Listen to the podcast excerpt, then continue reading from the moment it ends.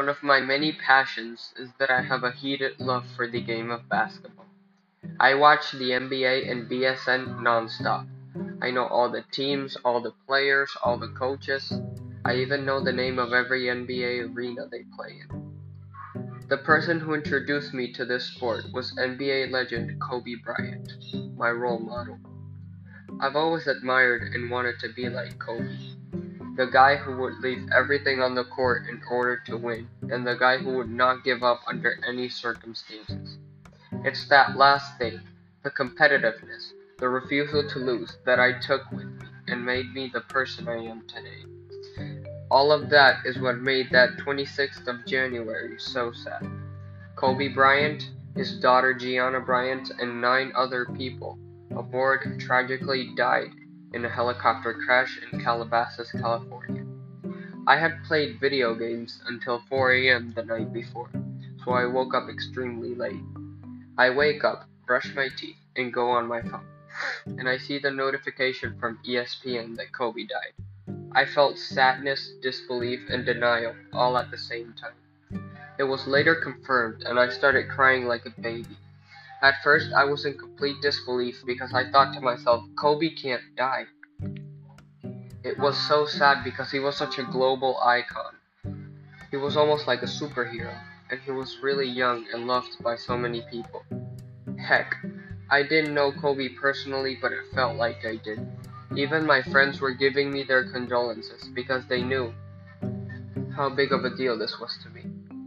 Then I was in a state of denial because my favorite basketball player and the man I admired the most had just died.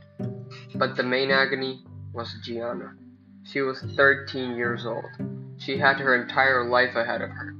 She was a prodigiously talented player, and she was she said she wanted to continue her father's legacy.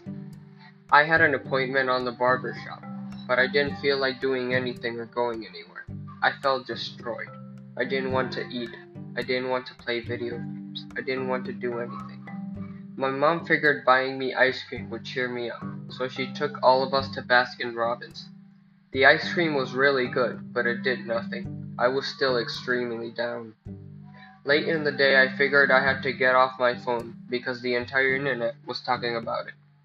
So I turned my phone off and went on a bike ride with my sister and my dogs.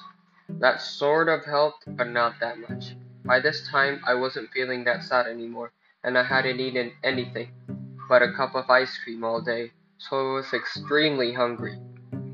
I made some microwavable tacos, grabbed some Mountain Dew, called my best friend, and loaded up Fortnite. I was finally happy. I had eaten and won some games with him. At about 7 p.m., I had to get off because I had to do the dishes. And on my way to the kitchen, I entered mom and dad's room and hugged both of them. I did the dishes and went to bed happy. This experience taught me how fragile life is. The fact that in one second all of this can end is terrifying. But I learned that we have to enjoy life as much as possible because we don't know how much time we have left. If you have any problems with anyone, anything, just let go because life is too short to live with anger. And always show your love to everyone because you never know if it's the last time you'll see them. Rest in peace, Kobe and Gianna.